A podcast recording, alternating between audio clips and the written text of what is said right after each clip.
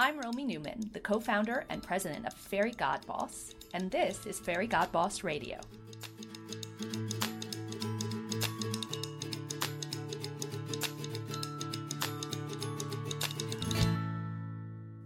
Welcome to Fairygodboss Radio. Today I'm joined by Emily Reilly, who's the Senior Vice President and Chief Human Resources Officer at GlobalFoundries. Emily, welcome to the show.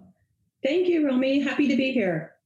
Emily, you have achieved so much in your career. Can you tell us a little bit about your journey? How did you start and how did you eventually achieve this role? Well, thank you. Yeah, I can give you a little background. I grew up in a pretty small town in upstate New York, and my mom and dad were math and science teachers in high school. So I grew up in a home where you, you did your homework and uh, studied hard, and I enjoyed math and science, you know, quite a bit, and was fortunate to go to Cornell University and have an industrial engineering and operations research degree. So I really started off in college with a technical uh, background. It was very challenging and um, a big achievement for me to, you know, to go through that program and then, you know, move into engineering as, as I came out of college. And I stayed in the engineering field for I think about, you know, 10 years, you know, post college, did some different roles, always within manufacturing. And I was working at GE when I would have an unexpected career pivot. And I think this happens to a lot of people in their lives and their careers, where I was asked if I would be interested in moving into a union relations role in human resources out of an engineering role. So I had uh, charted a, a path mentally and was beginning to talk to people about different manufacturing manager jobs. I was looking for my first, you know, manager role. And uh, really, I call it my career curveball, where I was asked if I wanted to move into HR. And it was. You think you were tapped for that opportunity? What was it about what you were doing that made someone approach you? Yeah, so I think I had at that point, again, in manufacturing, you know, you spend a lot of time working with people, you know, on the plant floor and, you know, influencing to get people to be involved in your projects or for change. I also worked in environmental health and safety, you know, in my engineering roles as well, where I had a lot of interaction with people. And I think this was visible to managers that I was able to you know work closely with others and build relationships. And you know that was noticed but it just wasn't it wasn't obvious to me that that would have you know opened a career door for me. And it did unexpectedly I think that also points to kind of the importance for all of us to remember of interpersonal relationships and skills, no matter what we do. Because if you said, I'm an engineer on the factory floor, how important are interpersonal skills? I wouldn't have said, like, oh, they're the most important thing. But whatever it is you're doing, they are, right? Yeah, absolutely. And I think because I've, I've worked in an engineering environment, you know, most of my career, you know, what I would share with people often is that if you've been through college or you've you've done an engineering role you're really you know very solid there. And i think that that is something that you bring to the table. But sometimes what people don't realize because they're very focused on the technical side is that you can win or lose or succeed or fail sometimes not because of your technical knowledge and capability but because of you know the relationships and or you know your ability to influence and get something to happen with your knowledge. And i think that you know that's a lot of what people realize as they grow in their careers is you know gee i know how to do this or i've got the right solution but you know how do i get through to people to influence the success of this or you know to further my career? So i think it's a really important learning as people you know grow in technical roles or just relying on not just their expertise but the relationship side yeah, I think that's a really good lesson for us all to take. All right, so you got thrown this curveball and now you made a big pivot. I got thrown the curveball. I made the pivot. I kind of said to myself, you know what? This is just crazy enough that I probably need to try it. And I think it was the time in my career where I had to trust the judgment of what others saw in me and take a shot at it. And then I've been in HR, you know, ever since. I did a variety of different roles within GE and HR that were just incredible learning experiences. Our company was spun off to a private equity firm and we had to build a lot of new capability on our own. So, you know, that was another thing where, you know, kind of thrown into some unknown waters and figure out, you know, how to swim but it absolutely you know prepared me for other things that i was going to do in my career and 12 years ago i joined GlobalFoundries and we were building a, a greenfield startup factory in New York, upstate New York. And again, that was something new where we were in rented office space, and I was one of the first couple of employees hired and we built that site up to, to 3000 people as part of you know a larger company. Then uh, you know i was in that role for quite a bit building the team. And then three years ago was asked to take the, the hr leadership role for the company which has been just an amazing you know journey and opportunity you know along the way. So it's been challenging but you know really really uh, really amazing. And you know lots of things happened in between you know challenges and delights as you can imagine. Oh i bet you know, listening to your story, one thing that I'm interested to know more about, you've worked for one of the most established US corporations, and then you've worked in a completely brand new startup environment. Can you share with our audience a little bit of what you view as the pros and cons of both? Yeah, and that's, I'm glad you asked me that question because I do get asked that, you know, from time to time. And I think that you know, really growing up and having the, the foundation of my career at GE was was very valuable. The leadership culture there, it was just incredible. And, you know, how you learn and, and grow. It's in a very supportive environment with great leadership. And you also learn how to be a, a hands-on leader. You know, when I was at GE, it was very much about, you know, learn to do the work and you have that competency so that you can help you know other people do it as well. So that that depth of knowledge is important in terms of how you grow there. And then i think coming into a new company i mean we were literally starting up GlobalFoundries. It was a brand new company in 2009 to bring that foundation with me was very very important. But at the same time i had to make a big shift because you can't just bring what you've done at a big company into a new company when you know it's more entrepreneurial in GlobalFoundries the environment of people wanting to participate in the creation of what you're doing versus it being already established more so at GE was something that I had to get used to. And I would say that we were creating so many more new things from from the beginning. And I think that was different. And the industry I very much underestimated how different the industries, you know, would be in coming into semiconductor. I had a really big learning curve on semiconductor, and you always feel the pace of the customer and what their needs are, and how that kind of connects back into the business in a really strong and fast way. So I had a couple setbacks in the beginning of just understanding the industry and how I would adapt to the the culture within this industry. So there was a lot of relearning coming into a new company. I think that's great. So, if you were to talk to someone who was looking to make a switch or switching industries, what's your advice on how best to adapt so you don't hit that pitfall? Yeah, I would say, you know, try to try to go in with a, a really open mind and know that you're going to have to be flexible and agile and know that it takes time, you know, when you have been part of another culture to shift yourself personally but to be aware and be ready for that and be ready to learn.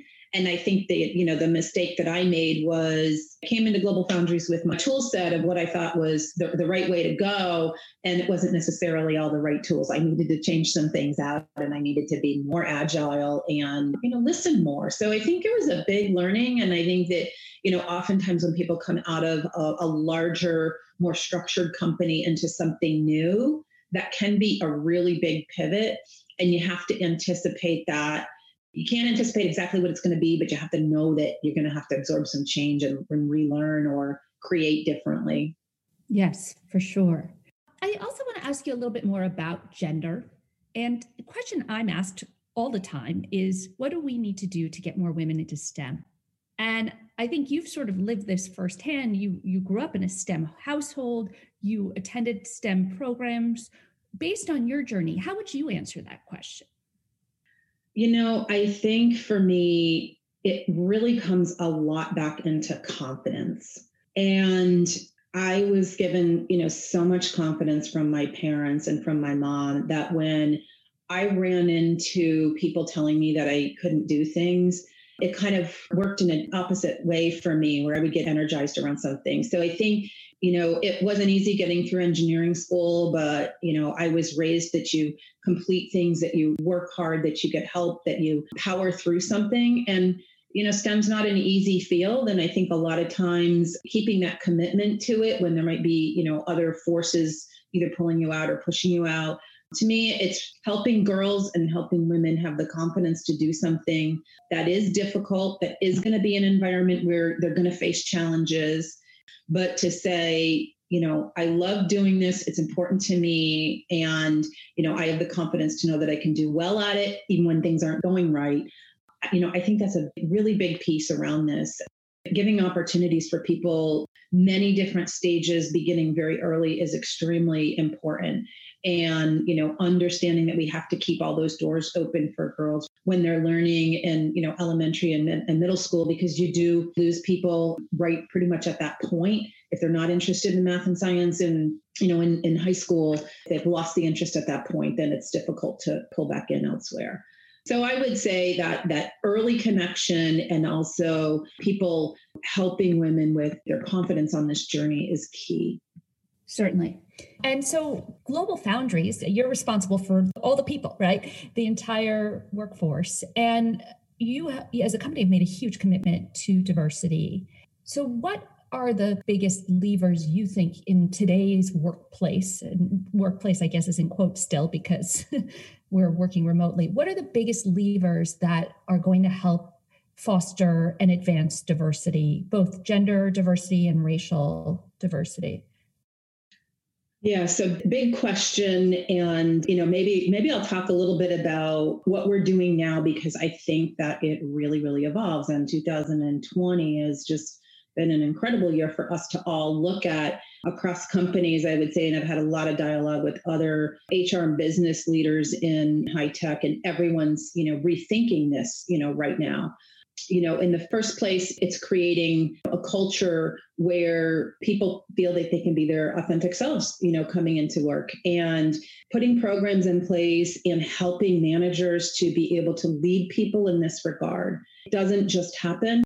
And when you get great people in the company and you're able to hire diversity into your company, you know that's wonderful but you've got to be able to nurture an environment where people love being there and they feel like they're bringing their best selves and they can be open etc we're doing a ton of work right now with our leadership and our managers around you know how to make them better leaders in terms of an inclusive environment. So we're investing um, a lot there. I think that also this concept of work and home and life personal being very blended is something that we're all we're living that right now. And i think that anything that companies can do to help people be successful in that regard is super important. And if you can't do that as a company right now people are going to go elsewhere.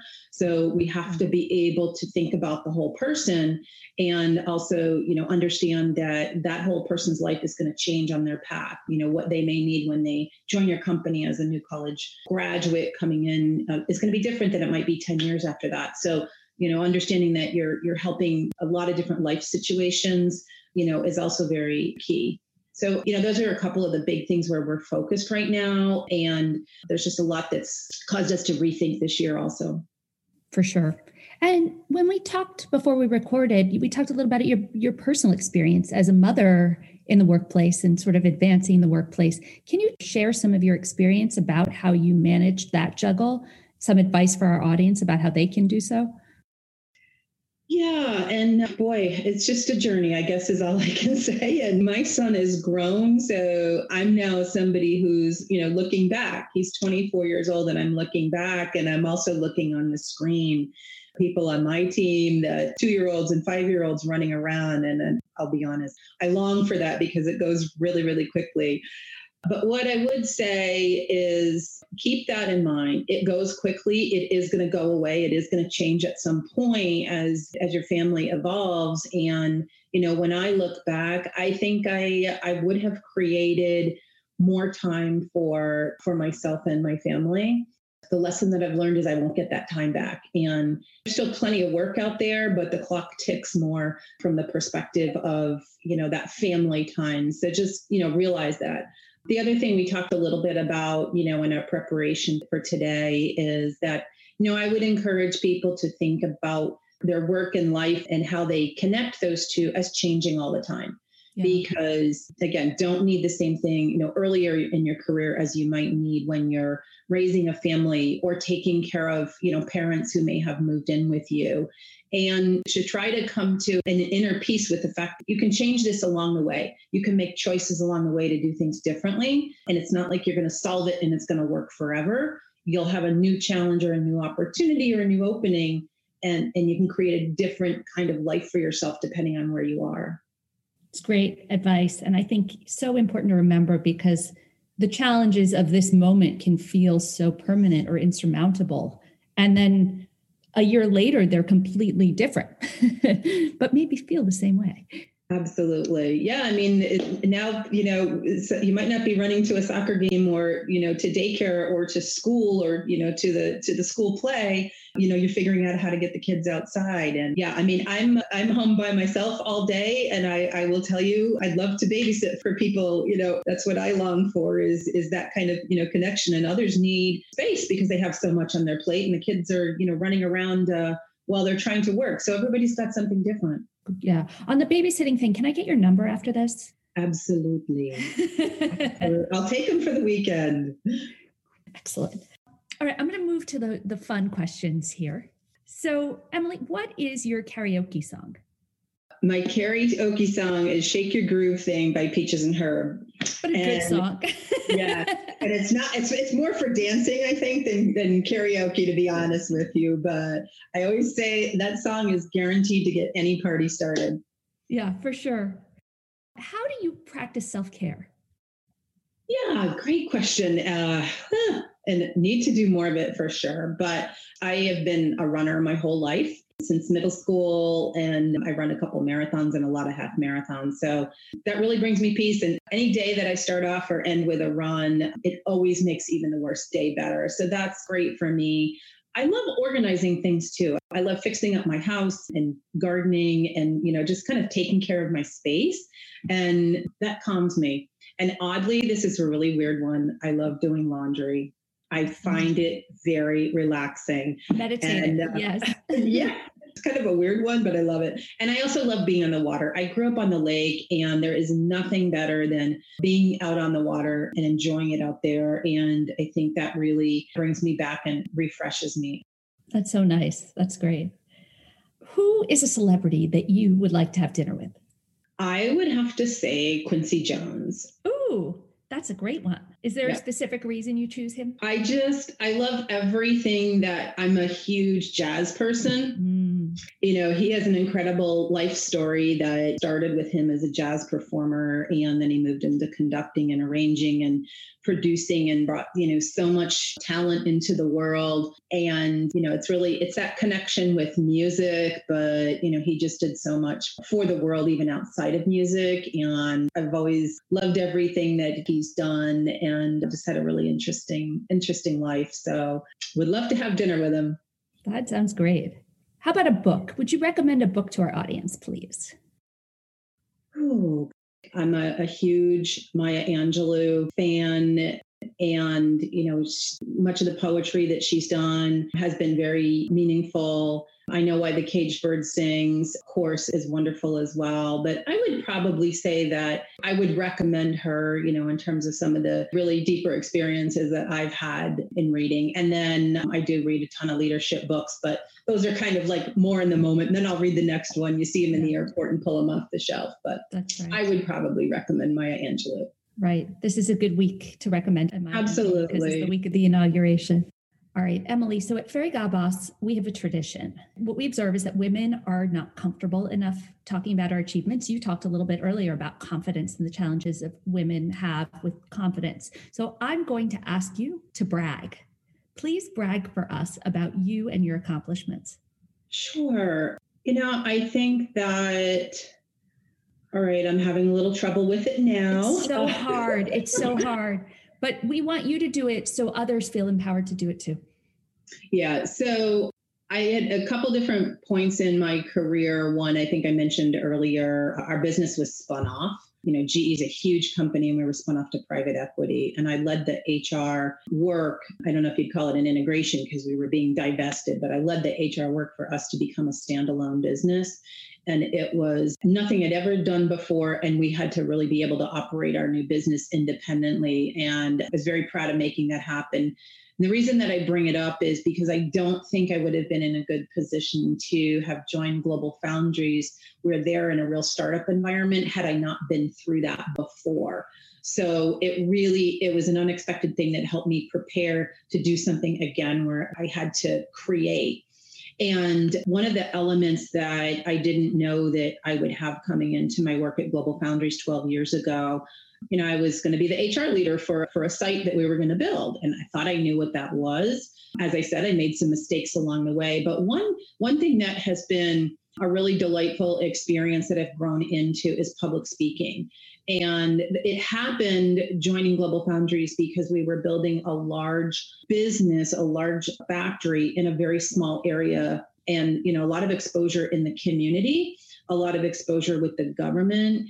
And I had many, many opportunities and had no idea that this was going to be coming um, into my life to, to speak publicly. And it's a skill that I've been able to build up and become more comfortable with and really enjoy being able to connect our business um, help other people understand it because they've always been really supportive and wanting to learn about it.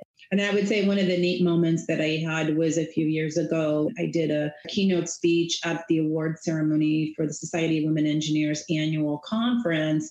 And it was at the beginning of the dinner event. And I think there was like 2,500 people in the audience. Like you couldn't even see everybody. It was a sea of people. And to be there talking to women engineers across many companies and many universities and to feel confident and have fun with it was really special. So it was a skill that I've picked up. I enjoy it and it brings me a lot of energy when I connect with people. So engineer, you know, turned into HR and somebody that enjoys public speaking has been a really neat part of my journey. I love it. I love it. So I've learned so much from talking to you today. You know, I think it's such an important reminder that every job is a people job, even if you don't think it is. How important it is to be adaptable and I think it's also interesting that you may not seek change, but change is coming for you anyway, because you could be working in a company that gets divested, right? And you're in a totally different situation. And lastly, kind of be open to taking risks, be open to honing new skills that you never thought were you may have had. So that's my takeaways. If there's one thought you would like to leave, one piece of advice that you'd want to leave with our audience to help them advance their careers, what would it be? And maybe a, a bit of two things. It's being flexible and adaptable, but the main thing would be knowing how to maintain and or build your confidence. And when you lose it you know you may have to bring it back at times. And i think that so much can be done when you have the confidence. Be prepared. That it may be pulled away from you from time to time and you may have to figure out you know how to get it back and you'll come back even stronger. But I believe that you can do so many things that you never dreamed of doing and don't know how to do with the right confidence. Love it. Emily, thank you so much for sharing your experiences with us here today. Thank you, Romy. I appreciate being invited. Thanks for joining us today on Fairygodboss Radio. Don't forget to subscribe, rate, and visit us at fairygodboss.com. See you next time.